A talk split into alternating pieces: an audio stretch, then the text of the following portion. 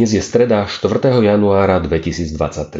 Božie slovo je dnes pre nás napísané v prvej knihe Mojžišovej v prvej kapitole od 26. verša až po 2. kapitolu 4. verš. Potom riekol Boh.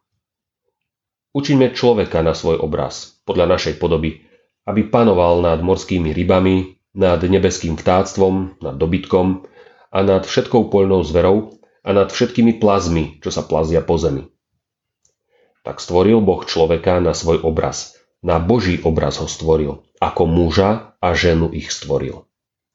Potom ich Boh požehnal a riekol im. Plodte a množte sa a naplňte zem. Podmaňte si ju a panujte nad morskými rybami, nad nebeským vtáctvom a nad každým živočíchom, čo sa hýbe na zemi. Potom riekol Boh. Aj hľa, dal som vám všetky semenoplodné byliny, ktoré sú na celej zemi a všetky stromy, na ktorých je ovocie s ich semenom. To vám bude za pokrm.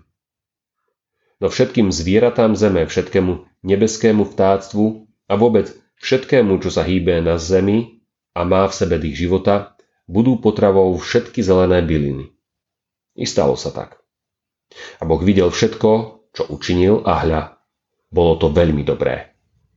A bol večer a bolo ráno šiestý deň. Tak boli dokončené nebesá i zem a všetky ich voje. Na siedmy deň Boh dokončil svoje dielo, ktoré konal.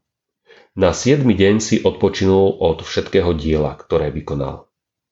Na to Boh požehnal siedmy deň a posvetil ho.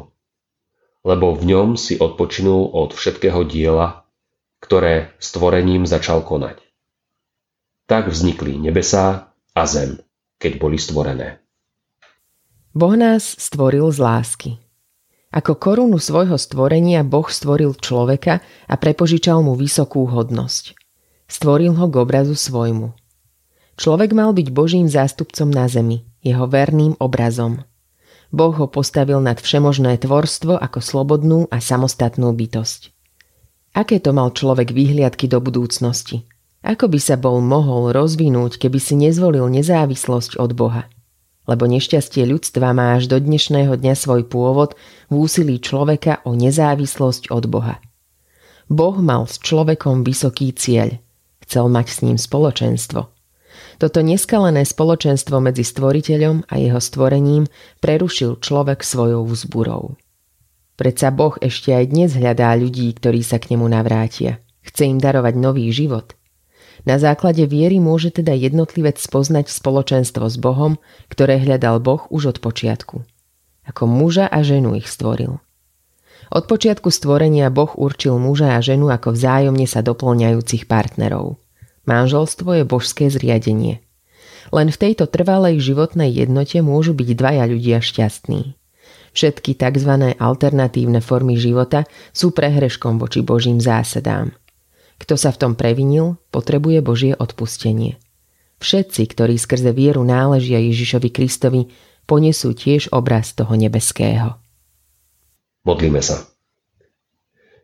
Ďakujeme Bože, že si láskou a že si aj sám v sebe traja, aby ste sa mohli navzájom milovať. Ďakujeme, že si nás stvoril na svoj obraz, človeka ako muža a ženu, ktorí sa majú milovať byť jedným telom a tak vyjadrovať Tvoju lásku. Odpusť, že často v tomto zlyhávame a manželstvo je plné chladu. Prenikaj nás Duchom Svetým a chráň pred zlými duchmi, aby sme žili Tvojou láskou. Amen. Dnešné zamyslenie pripravil Jan Belica. Vo svojich modlitbách dnes pamätajme na cirkevný zbor Čankov. Prajme vám požehnaný deň.